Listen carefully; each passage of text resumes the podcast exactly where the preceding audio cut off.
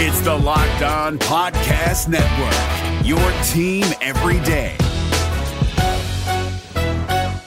Kyle Crabbs here, host of Locked On NFL Scouting. Join Joe Marino and me every day as we provide position by position analysis of the upcoming NFL draft. Check out the Locked On NFL Scouting podcast with the Draft Dudes on YouTube or wherever you listen to your favorite podcasts. Uh, I'm going to say no one's better than me.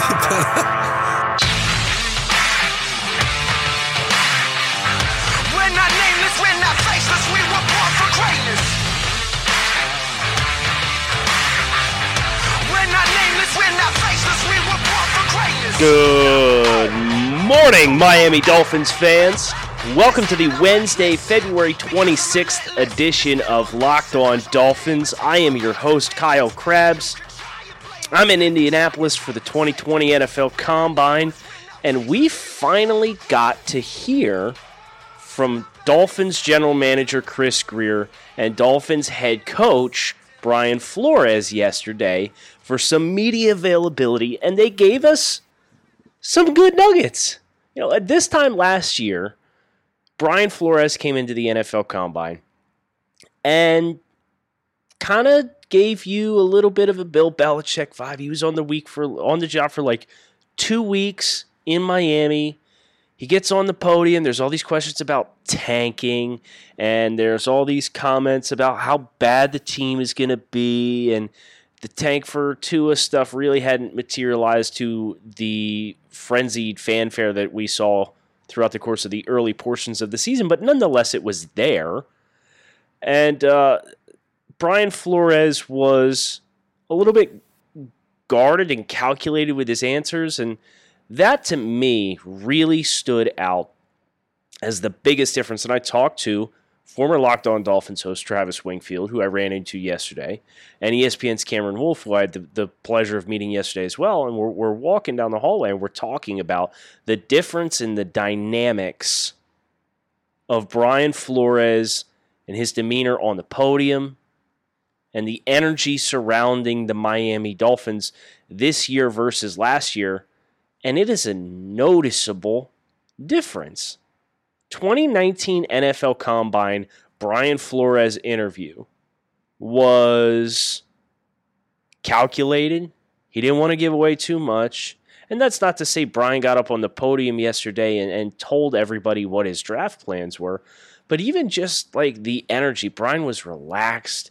And I thought throughout the course of the season, this became apparent as well. You know, once uh, they they kept plugging away and the players started to buy in and the, the team started to see some some results, Brian became much more of in his own skin as an NFL head coach, where you know the the stereotype with the Bill Belichick disciples is they're never going to give you anything. They're super hardos at the podium, and Brian wasn't like that throughout the va- the majority of the season last year, and he definitely was not that yesterday on the podium. They talked about the Chan Gailey hiring. Uh, he talked about some of what he's looking for in players at certain positions.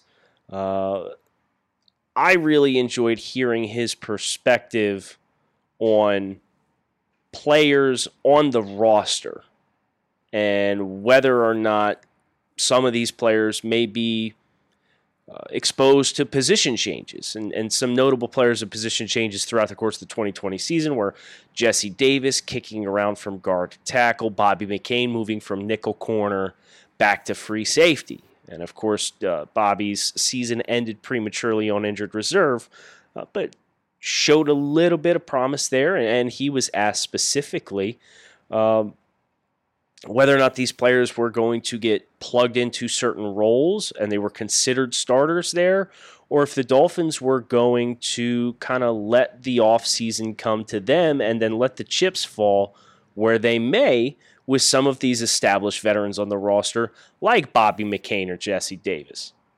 And Flores was very quick uh, to acknowledge that versatility is an asset and guys that have cross training and abilities to play multiple positions as needed, they that A gives them multiplicity, but B, it allows them to uh, really ramp up the competition on the roster, and that that was one of the the other core themes that we heard not only here at the combine but throughout the course of the season in 2019 for the Dolphins is they they want to compete. They want guys that are competing. You know, if you're comfortable in your position, you're going to rest on your laurels and you th- there's less urgency to compete at a high level and and that's something that with over a dozen draft selections and 90 something million dollars in cap space at their disposal, expect to see a huge infusion of new talent to this roster with the objective being hey, best man's going to win the job. And that is how, when you add in some of the teaching components that the Miami Dolphins have really seemed to lay at the foundation of how they're going to build this football team to now large influxes in talent where you could potentially again see 40, 50, 55% of the 53 man roster be completely new players, which is, I believe the number was 60% of last year's roster was brand new players. So in a two year span, you could feasibly see these Dolphins come in and have like five or six guys that were on the roster in 2018. And that's it. But it's a good thing. And Flores talks specifically about uh, with the versatility of guys like Bobby McCain and Jesse Davis, uh, they're gonna let they're gonna find the best combination of players to put them on the field. And if you're versatile, you have a better chance of being in that puzzle. Another thing that Brian Flores talked about, I, I mentioned it briefly in passing, was the Chan Gailey hiring. And the Chan Gailey hiring was interesting because if you remember at the time, the Dolphins beat the Patriots, and everybody's going into the offseason saying, okay, well, uh, the Dolphins should at least have a little bit of stability now. Don't expect a ton of coaching changes. Well, little did we know. The next day, they relieved Chad O'Shea, the offensive coordinator, and several other assistants Defensive coordinator Patrick Graham gets hired to New York to take the same position, and the Dolphins didn't even fight to keep him. Key uh, assistant quarterbacks coach Jerry Schuplinski also went to New York. He was a popular name to be pegged to the offensive coordinator position as, as we're trying to figure out okay, the Dolphins just went five and four in their final nine games. They didn't have a running game, but they they still managed to score some points. You know, what is the thought process behind firing O'Shea? And it was, well, maybe they're trying to protect Schuplinski if Josh McDaniels gets a job somewhere from poaching him to be the offensive coordinator. Some other people thought, well, maybe it'll be Jim Caldwell. You know, Jim Caldwell is the quarterbacks coach and assistant head coach in, of the Miami Dolphins, and he took a leave of absence for some personal issues. Nope, he walked away from the team too. And then the hiring comes out and it's Chan Gailey, and everyone's like, really? This dude hasn't coached in a few years, and his offenses in New York weren't that great. Coincidentally, spoiler alert, it's not coincidentally at all. Ryan Fitzpatrick was his quarterback during that time in New York, and uh, the his destination before that was the Buffalo Bills. And spoiler alert, Ryan Fitzpatrick was his quarterback with the Buffalo Bills. So Chan Gailey, there's there's obviously a connection here, but hearing Brian Flores speak as to why Gailey, Gailey was the pick was pretty valuable. And uh, here's what Brian Flores had to say. He said, uh, "I, as in Brian Flores, brought Chan Gailey's name up first." Uh, in the hiring process. Having coached against him in years past, he was always someone who was tough to deal with schematically, good situationally, and then I've just heard many great things about him as a teacher. He is the big thing for me is always teaching. He's a great teacher. These past couple years, the time that he's been there, I've seen more and more of that. So we're excited to have Chan. It fits, which makes you think perhaps Chad O'Shea was not so much of a teacher. And, and there's a number of different reasons as to why uh, that pairing might not have worked. Uh, one of my working theories, I have nothing tangible here, but just something that, you know, kind of has some some logic behind it at the very least is Brian Flores was hired after the Super Bowl. The rest of the coaching hires and assistant staffs were already assembled and decided. So Brian Flores is coming into getting the Dolphins gig, and every other assistant coach has taken new jobs, and his options were limited. And uh, the Patriots didn't seem to fight too hard for O'Shea to leave. And then the Dolphins dismissed O'Shea, and O'Shea really sat on the free agent market for several weeks before landing in the Browns as a wide receivers coach. So tells you what the rest of the league thought about him as well, tells you what New England thought about him, and it apparently tells you what the Dolphins thought about him. We're going to pause briefly for potential sponsor identification, and then we're going to come right back and we're going to flip. We're going to segue and talk about quarterbacks because that's all the media wanted to talk about yesterday, and we're going to cover some ground there as well. If you're looking for the most comprehensive NFL draft coverage this offseason, look no further than the Locked On NFL Scouting Podcast. Join the draft dudes, Kyle Crabbs and Joe Marino, as they go position by position through the NFL free agent class and into the star studded crop of college stars who will be selected in the 2024 NFL Draft. If you want to know who your favorite NFL team should be adding to its roster, you need to check out Locked On NFL Scouting, available on YouTube and wherever you get your podcasts. Part of the Locked On Podcast Network. Your team every day. Okay, we're back. Wednesday edition, Locked On Dolphins. I'm having a blast my first week here on the gig. I hope you guys are enjoying listening as much as I am enjoying uh, steering the ship. And uh, lots of great information coming out this week. It's such a logical week for us to start. And uh, I think it makes sense now to start phasing in what's probably going to be a daily quarterback update uh, as the Dolphins search continues for a franchise quarterback. I want to talk about two quarterbacks today. Uh, the two quarterbacks, uh, yeah, let's make it three. I'll put a little Joe Burrow something in here because the Joe Burrow one's going to be quick. The media's made a big stink about Joe Burrow kind of dancing around the idea of will he go to Cincinnati? And Joe's like, uh, yeah, you know, they've got their process. I've got my process, and it's it's early in that process. So, uh, and he's tiptoed that line, but somebody came straight out and said yesterday, asked him at his media availability, if the if the Bengals pick you, are you going to show up? And he said, yeah, I'm a ball player. I'm gonna show up. So, go ahead and close the casket on the Joe Burrow to Miami hopes and dreams. Uh, he's probably not going to finesse his way out of Miami, and that's okay because we have other options, and I think there are two other potential franchise quarterbacks in this draft. The, the question just becomes which one makes the most sense for Miami? Tua Tagovailoa yesterday got on the podium and had a great session of availability. He said on uh, Monday he was at the hospital for 10 hours for team medicals. Bless him. That is an I I get irritable if I'm at the grocery store for 10 minutes. I can't imagine being poked and prodded and grilled and having x-rays and see like for 10 hours.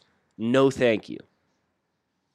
But Tua, here's the exciting news uh, spoke about his next big landmark date.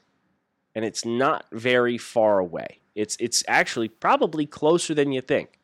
March 9th is the next key date for Tua because that is potentially the date in which he gets clearance from his doctors to resume training for football activities feels like a sudden turnaround. And, that's either a, a testament to the medical realm and their ability to heal uh, something that you know has been referenced as uh, likened to a, a, traumatic car crash uh, with this dislocated hip, or Tua could potentially be a uh, uh, one of those guys. You know, remember Saquon Barkley? I don't know if you guys had him on your fantasy team this year, but Saquon Barkley had like a high ankle sprain uh, in like week five or six this year, And it's like, oh, well, he's not going to play for like six to eight weeks. And that was the original time frame. And then like two weeks later, Saquon was back on the field. You know, that's an interesting layer here where if he cle- if he heals this fast, the question becomes, okay, you know, if he gets banged up, but if he's a fast healer, like we could work with this. This could work. Tua's clearance date, target clearance date is March 9th. His targeted date for a pro a throwing day, I don't want to call it a, a full on pro day, but a throwing session for NFL teams would come one month later on April 9th.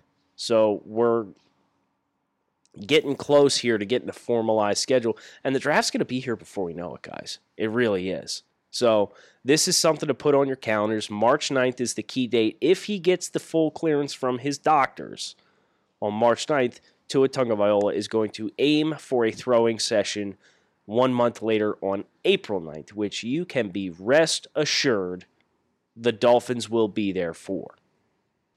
Last but not least, Oregon quarterback Justin Herbert also took the podium yesterday. And I feel like I need to probably come clean here. I'm going to start to get questions. I know I am as a draft guy, a guy who works in the draft industry. Who I would rather have for Miami. Heck, I'm already my my coworkers here at the Draft Network constantly grilling me on this topic. Would you rather do this or would you rather do that? Would you rather trade this and have this and or, or sit tight and wait for this? I am going to stake my flag in the ground right now and suggest that I'm probably going to prefer the option that the Dolphins stay put at five and let the chips fall where they may. Because you look behind the Dolphins, the Chargers are interested in free agent quarterbacks. They're they're interested in making a splash because they need to sell tickets.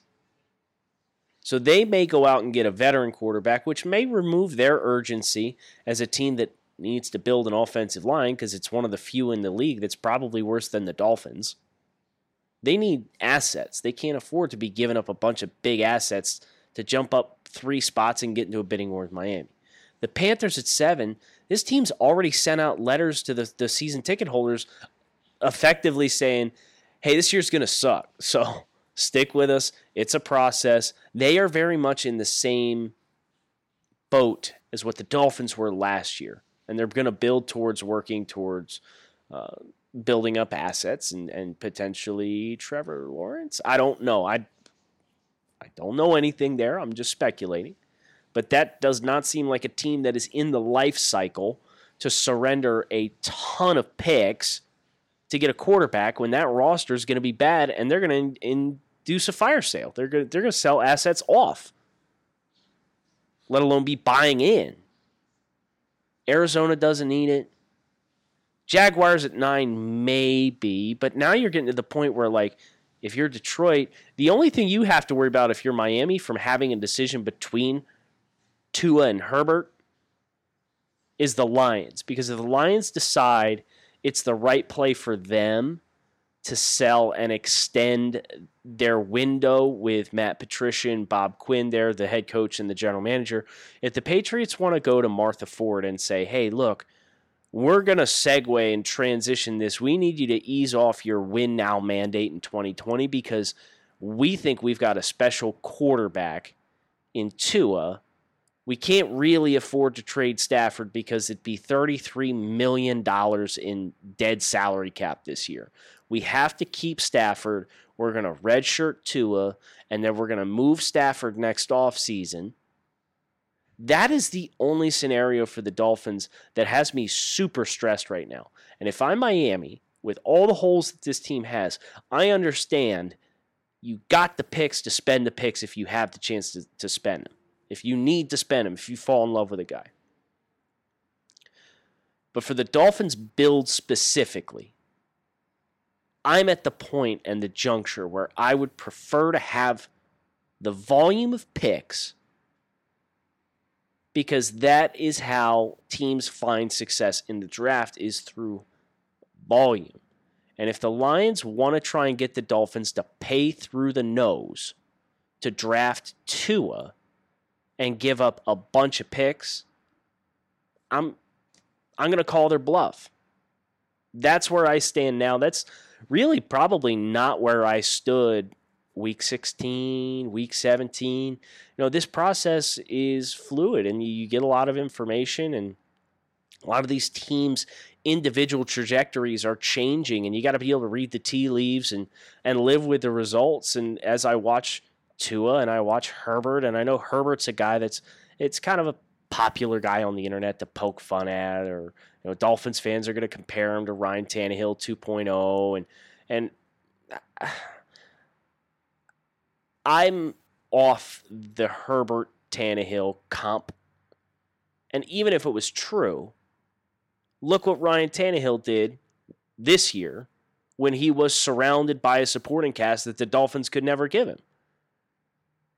And all of a sudden, all the Dolphins fans want Justin Herbert or want Ryan Tannehill back because he did good things with the Titans. Well, guess why he did good things with the Titans? It wasn't because Ryan Tannehill was any different of a player. It's because you were actually able to build something up around him and let him have a running game. Heaven forbid, Adam Gase heaven forbid, Joe Philbin. Run the football. Get a good offensive line. And people are going to say, I know they're going to say, but Kyle, the Dolphins had first round picks on the offensive line, to which I would say there's a difference between addressing needs and actually investing in fixing your problems. Don't check a box, say, well, I drafted a guy, we the offensive line's fixed. Well, clearly not, because the Dolphins can't keep anybody healthy on the offensive line, and they haven't for the last six years. The Dolphins' only semblance of a good offensive line was in 2016 when we had like four games of Branden Albert, Laremy Tunsil, Mike Pouncey, and Ja'Wuan James healthy at the same time. Then Branden Albert got hurt. We had to move Tunsil to tackle. And then Albert came back and we didn't know what to do. And then Pouncey got hurt. And magically, that was the year that Ryan Tannehill looked pretty good, and Ajayi rushed for 1,200 yards. If you're looking for the most comprehensive NFL draft coverage this offseason, look no further than the Locked On NFL Scouting Podcast. Join the draft dudes, Kyle Crabbs and Joe Marino, as they go position by position through the NFL free agent class and into the star studded crop of college stars who will be selected in the 2024 NFL Draft. If you want to know who your favorite NFL team should be adding to its roster, you need to check out Locked On NFL Scouting, available on YouTube and wherever you get your podcasts. Part of the Locked On Podcast Network. Your team every day. So that perspective I think is really valuable for Dolphins fans to keep in that whether it's Tua or Herbert, do not expect this guy to be the remedy for everything that ails the Dolphins offense. It's unrealistic. And because of that, that is the revelation that I personally have had that tells me just sit tight at five.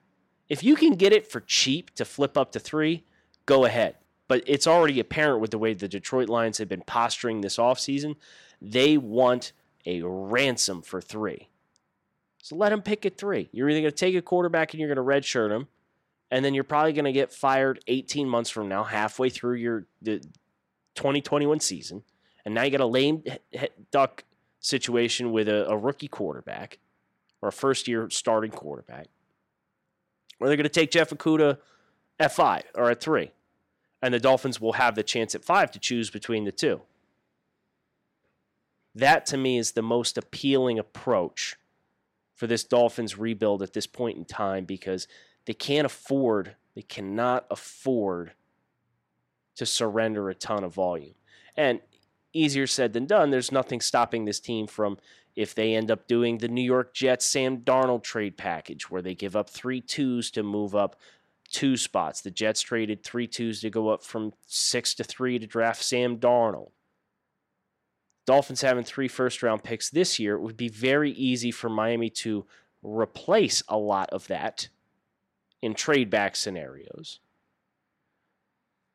But we if if you get into that mentality, then you have to start playing the game is where are the tiers of talent in this draft? Where are the tiers of you're getting good value for your pick in this range If you're picking in this range, ideally you might like to trade back because you can get comparable players later and add more assets. Ironically enough, I've done over 200 scouting assessments for the 2020 NFL draft. You guys know how many first round grades I have? 26. Where's Miami's last first round pick? 26. Now, granted, all 26 of my first round grades are not going to be equivalent to the first round grades that the Dolphins hand out, or the Patriots hand out, or the Bills hand out. But you're going to get a lot of overlap there at the top of the draft because, as an outside draft analyst, your objective is to find the players who can fit into a lot of different schemes. And the players that fit into a lot of different schemes are typically the ones that sit atop the board because you know they're going to be in demand for everybody. They can play odd front, even front. They can play in a vertical passing offense or West Coast concepts or uh, slide protection or, or, vertical pass, like whatever the variables are that you want to induce. The players that can do it all are the players that sit atop the board because everybody's going to want them for their own system. So the Dolphins are in a great year, first of all, to have three first round picks. You can get three really good talents. If Miami was forced into a trade back scenario, could they get fair compensation? Sure. Could they get good value for their picks? Absolutely. But I think the sweet spot for this draft is the top 100. There are some classes where this sweet spot is the top 75 or 64. It's a pretty deep first two days. There's going to be, especially the wide receiver group, there's going to be guys going in round three that typically would be going probably between 45 and 60. Really good group. Running back class is really good, which is why I will continue to pull out what little remains of hair I have every time I see a D'Andre Swift pick for the Dolphins in the first round, especially at 18 in mock drafts. Please stop. You can get 90% that player at 70.